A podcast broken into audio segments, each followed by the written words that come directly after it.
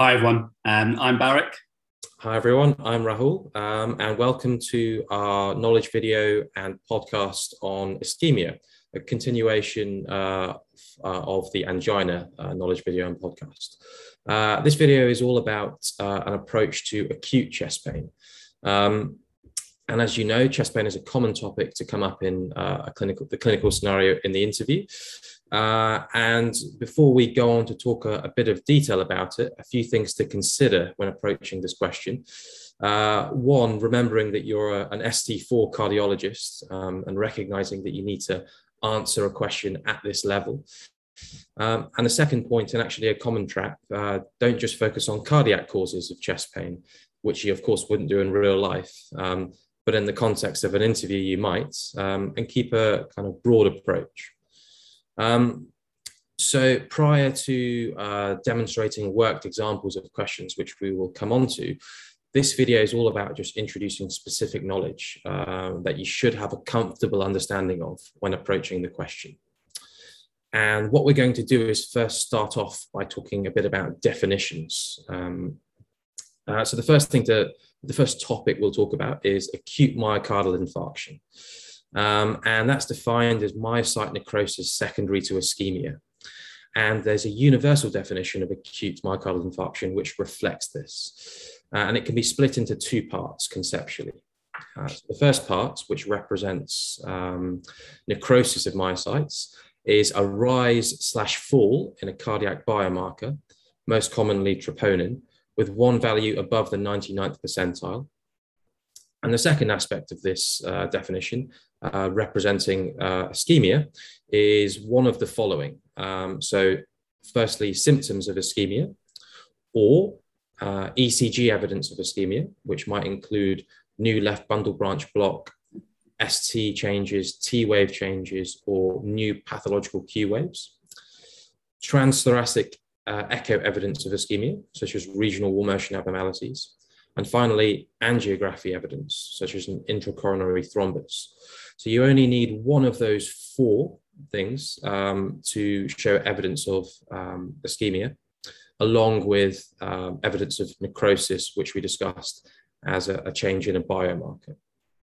So that's a definition of, of an acute MI.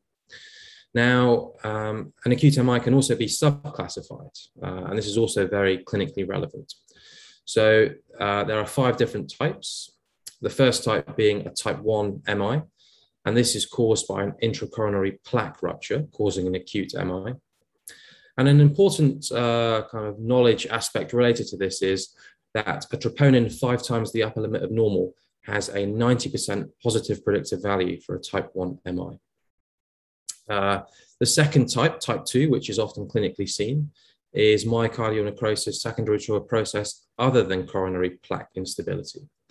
And there are a whole host of causes, um, and this is not an exhaustive list. More common things you might see would include anemia, sepsis, coronary spasm, spontaneous coronary artery dissection, arrhythmias, hypoxia, and the list could go on.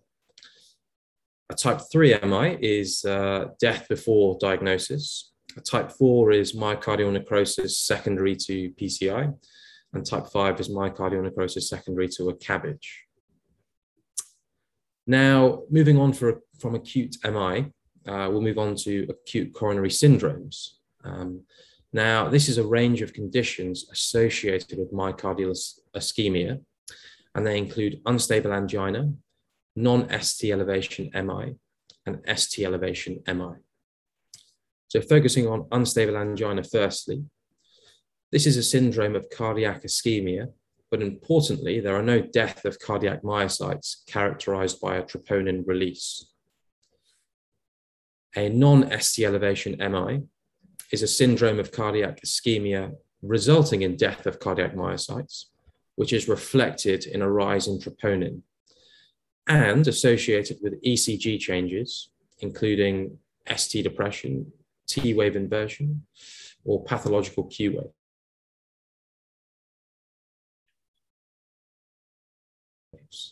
Finally, ST elevation, cardiac ischemia, resulting in death of cardiac myocytes, resulting in a troponin release and ECG changes, which are specifically ST elevation or new left bundle branch block. So that is uh, first a, a, recap of the definitions, uh, and we're going to now expand on those in more detail. Before we move on, Baurik, anything to add? Um, no, I think for these things, the definitions can sometimes you sometimes think, why is it why is it so important? I know all of these definitions, but the reason is is because in the interviews and in the interview preparation we've done over the uh, past few years, we've seen far too often candidates get themselves mixed up about what is ACS, what represents ACS and not, what is unstable angina versus an NSTEMI versus STEMI, and importantly, when to use the term, this is an acute myocardial infarction. Um, and so, as you say, I think the key take home messages here are acute myocardial infarction means death of myocytes. So, you therefore, by definition, have to have a positive trop and one of the other four. Um, and then, for the other important thing uh, to note in uh, ACS is um, unstable angina is by definition no death of cardiac myocytes. So therefore the trop is negative, but they've got symptoms of myocardial, uh, myocardial ischemia um, rather than infarct. Ischemia means uh, supply demand uh, uh, mismatch, whereas infarct means damage and death of cardiac myocytes. So it's just really, really, really important uh, to know your definitions because cardiologists can be quite pernickety and can get frustrated if using the wrong terms because they do mean particular things to us.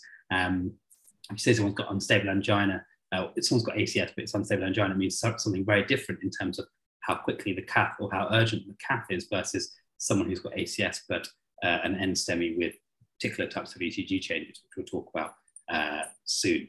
Um, and similarly, this subclassification of acute myocardial infarction, that is important because, you know, we can do, be doing a non, you can be asked a non-ischemia uh, type uh, clinical scenario, such as fast AF with a mildly positive trop. And that would come, down, come down to uh, into the classification actually a type 2 MI, uh, where you do have um, a trop, positive trop release, but it's not necessarily due to plaque rupture or classical um, uh, coron- coronary syndrome. So it's that's why these points, once you've got these definitions down in your head uh, and they're very clear to you, you'll start peppering your answers with these clear terms, which makes cardiologists realize that you know your stuff. So whilst you don't need to be going through exhaustively like the type one, one to five uh, um, acute myocardial infarction or differences, being able to pepper your answer with well, this looks like a type 2 MI, or this is a classic type 1 uh, myocardial infarction with XYZ. So that's why these things are actually very important. Fantastic. Yeah. Um, so the next part of uh, this uh, section is about investigations of acute chest pain. So we'll start off by the first thing, uh, which is the history. Uh, and the aims here are principally to establish the nature of the pain and your diagnosis, and also uh, to ascertain if more acute and life-threatening causes are possible. And the big three in an acute scenario are always acute coronary syndrome, pulmonary embolism, and aortic dissection, where clearly more rap rapid action would be needed versus the kind of more stable chronic conditions. So in this section, we won't go into excessive detail, uh, but we'll discuss a few discriminating factors about, let's say, unstable chest pain, following a Socrates approach method. Uh, so the first thing, sites, it's classically retrosternal, and it's around the size of a fist classically. But of course, things aren't always black and white. Um, it's also uh, moving on the onset and time duration. So it's important to know when it started, um, especially considering when you might time blood tests, which we'll talk about a bit later. Uh, and it's important to discriminate if this the chest pain has occurred at rest or on exertion relieved by rest and also how long it's lasted. Um, and if, if chest pain is lasting for hours, actually, this is more atypical of cardiac chest pain.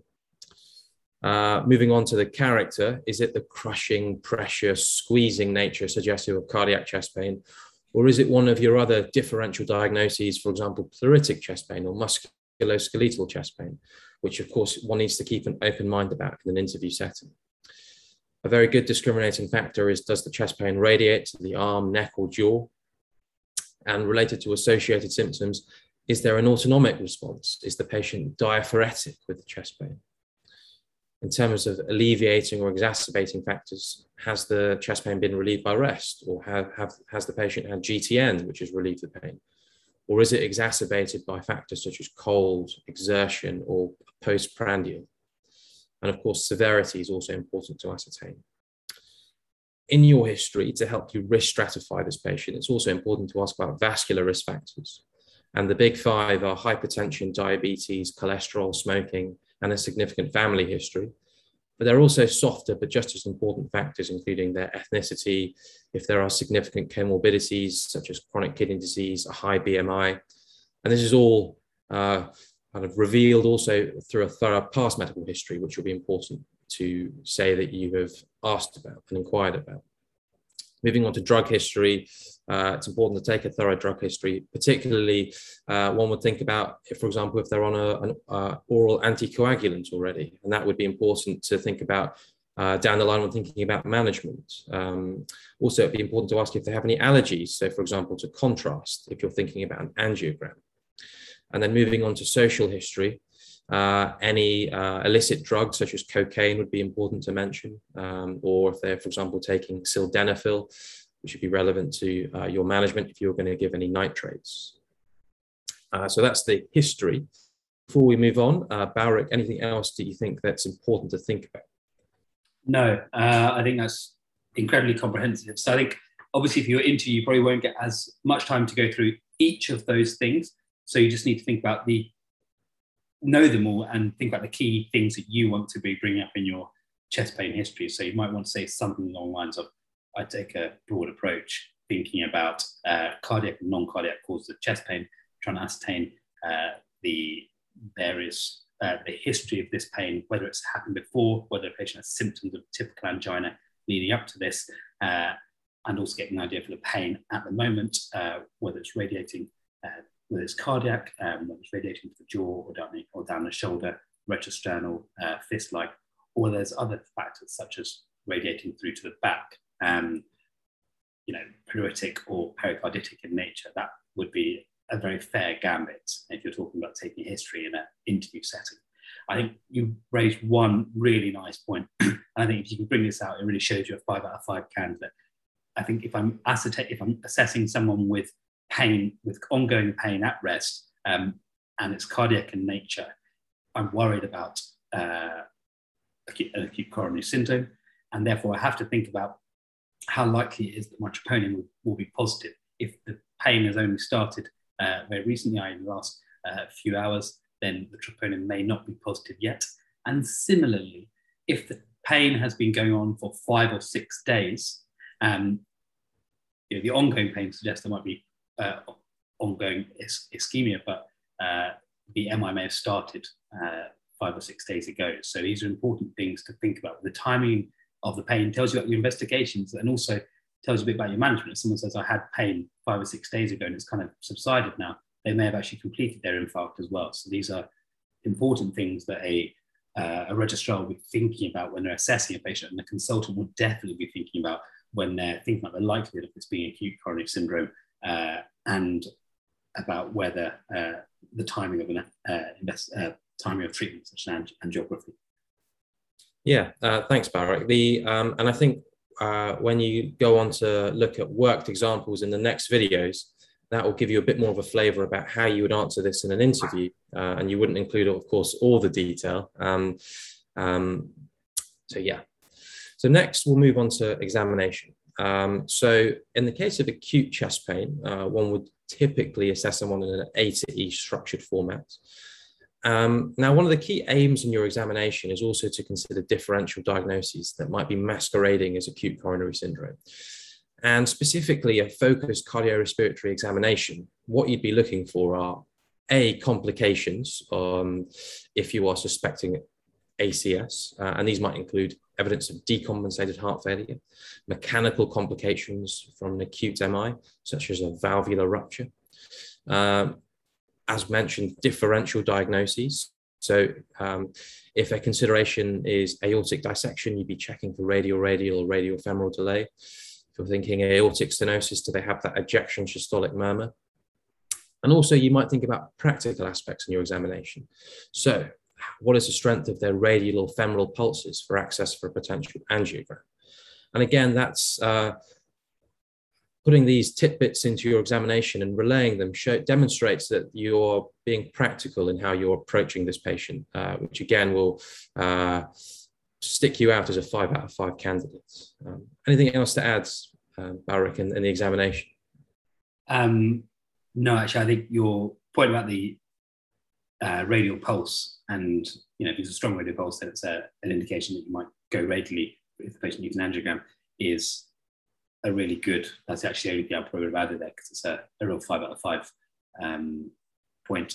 The only other thing actually I've realised on history you might want to ask if you think about if they're on NOAC, um, but also if they've got a bleeding history, if they've ever had specifically upper GI bleeds before, uh, because that's important when thinking about the how likely it is that they're going to be able to take dual antiplatelets. Um, it might also guide the type of dual antiplatelets uh, and also, if they can't take dual antiplatelets, dual antiplatelets, it tells you more about what your management options are for ACS, because therefore stents might not be the appropriate thing for this patient if, they, if the risk is too high of bleeding. So uh, that's definitely an important thing I put into my history if I'm assessing if I've been given a patient who's in A&E with ongoing pain. Therefore, one of the things to think about is ACS, and therefore, dual antiplatelets, as we'll go on to next, is part of your treatment options. So you need to think about bleeding history. Uh, so yeah, that's the only thing that came popped into my head. Yeah, I think, uh, yeah, I think that's a really good discriminating factor actually um, for a good candidate. Um, okay, so next we talk about further investigations to help gain a more specific diagnosis that would supplement your history and examination. So of course, a 12 lead ECG.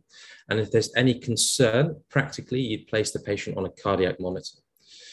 Um, so with the 12 lead ECG, of course, you're looking for evidence of ischemia and a good candidate rather than just saying I perform an ECG would explain uh, potentially why and what they're looking for in a, in a succinct manner. So specifically looking for ischemic changes, ST or T wave changes, pathological Q waves, new left bundle branch block.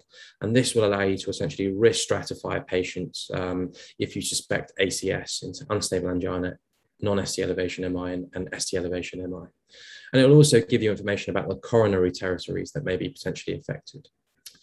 Now, a uh, there are some certain key ECGs that one needs to be aware of and be able to identify potentially in an interview scenario other than an ST elevation MI. Uh, the first one will be left main stem stenosis, and this is characterized by widespread ST depression and ST elevation and AVL. The second important one is Wellens syndrome, uh, which is characterized by critical proximal left anterior descending artery stenosis. And the ECG is classically uh, in V2 and V3 biphasic or deeply inverted T waves, which can extend to V1 to V6, but classically in V1 and to V2. And with that, a history of chest pain, which has resolved at the time of the ECG. Now, the third ECG that's important to identify is a posterior STEMI. Um, and it's potentially likely that these three uh, ECGs could come up in an interview. Uh, and specifically for a posterior STEMI, what you're looking for is ST depression in V1 to V3, hyperacute R waves, uh, which should really be more negative because they represent the right ventricle in the V1 to V3, and upright T waves. So that's the important ECGs uh, to, to be aware of. Barak, any other ECGs that uh, you think are worth mentioning?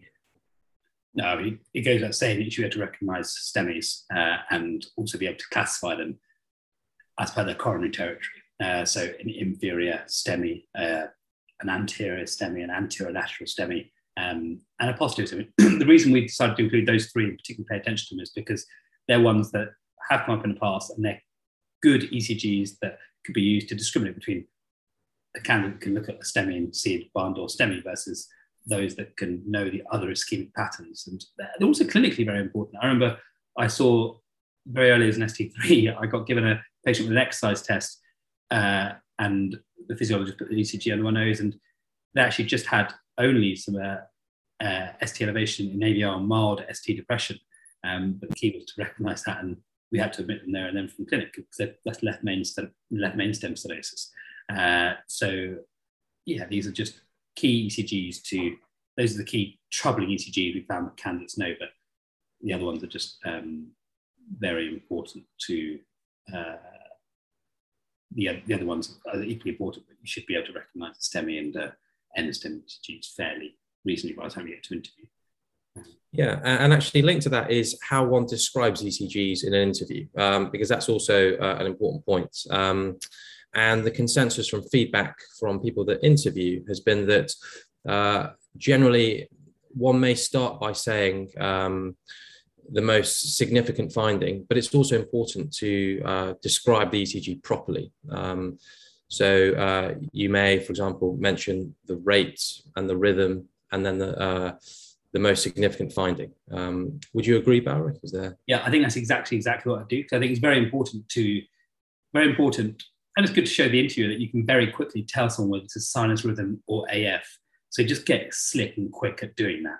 So you can say this patient's in rhythm at a rate of 80, uh, but the most striking abnormality is.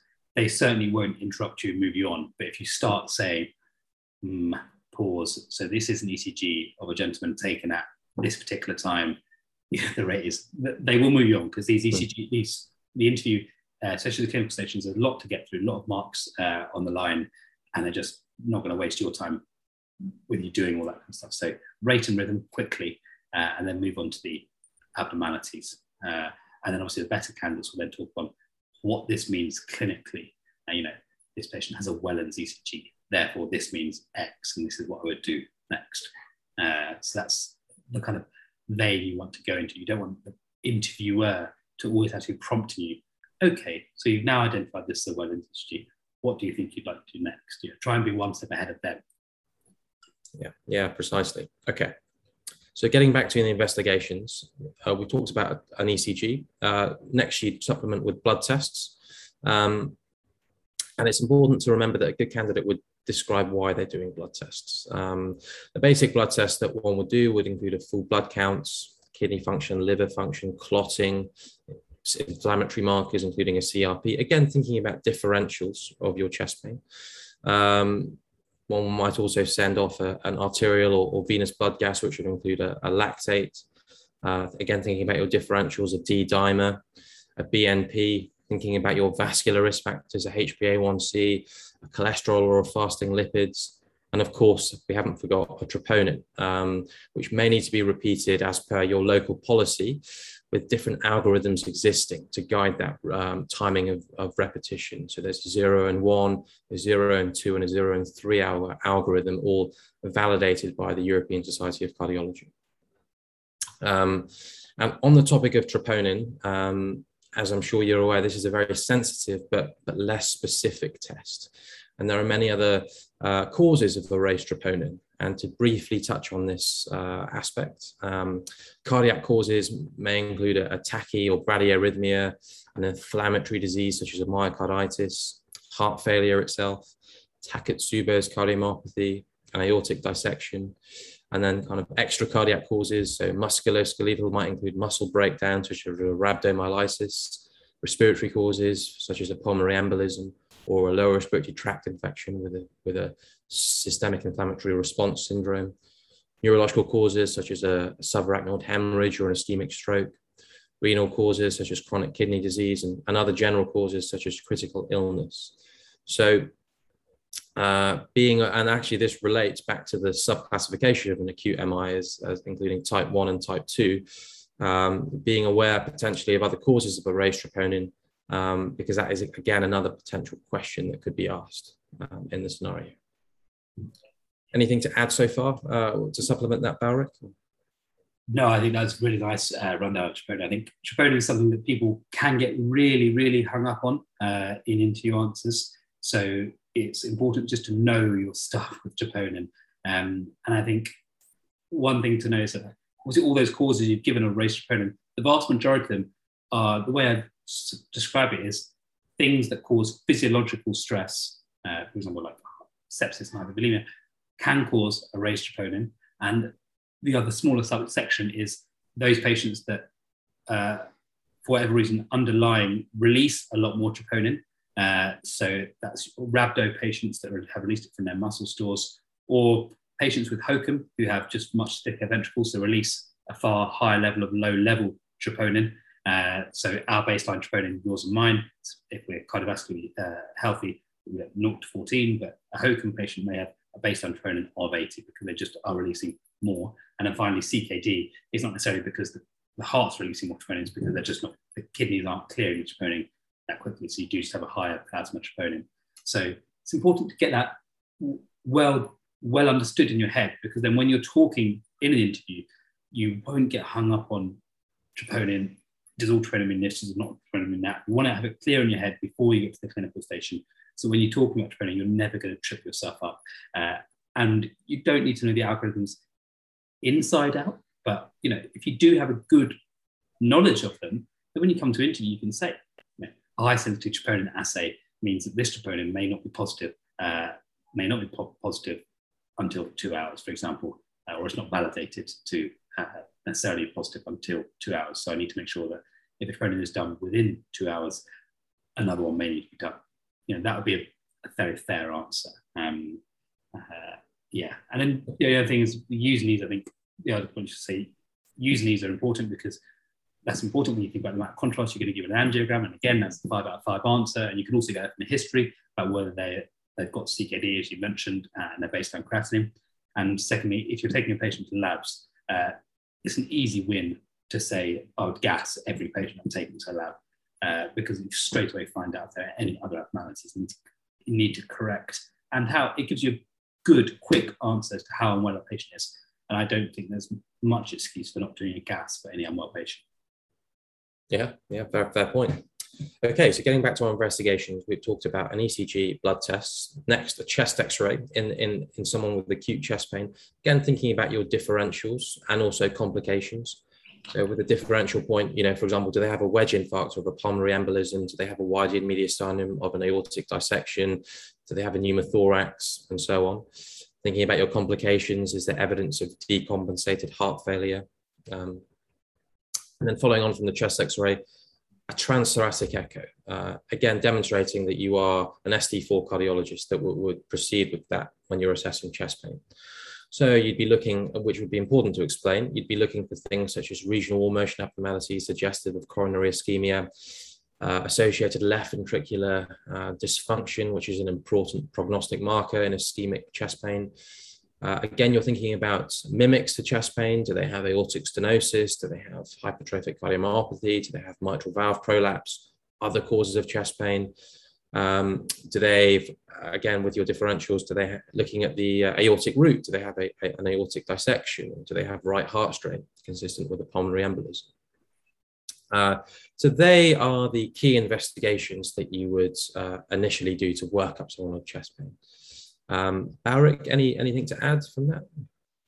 I think that's a yeah, you covered everything. Um, I think the echo, the way I'd probably, if I'm thinking about an interview scenario, how I describe the echo, you'd say I do an echo to to investigate what I found clinically, i.e., regional wall motion abnormalities in the region uh, in the region of ischemia the, from the ECG, uh, and then also I would think about other things uh, that would be really important to know before an angiogram uh, before any further, any further invasive management. So that would be presence of aortic stenosis, other cardiac pathologies, uh, and if there are any complications from the MI, i.e. VSD, uh, ischemic MR, or pericardial effusion, which is really important to know. Uh, and, and then, as you said, LV and aortic, uh, LV functional aortic stenosis, which will guide how you manage a patient during the uh, angiogram, if that is what you're about to do next.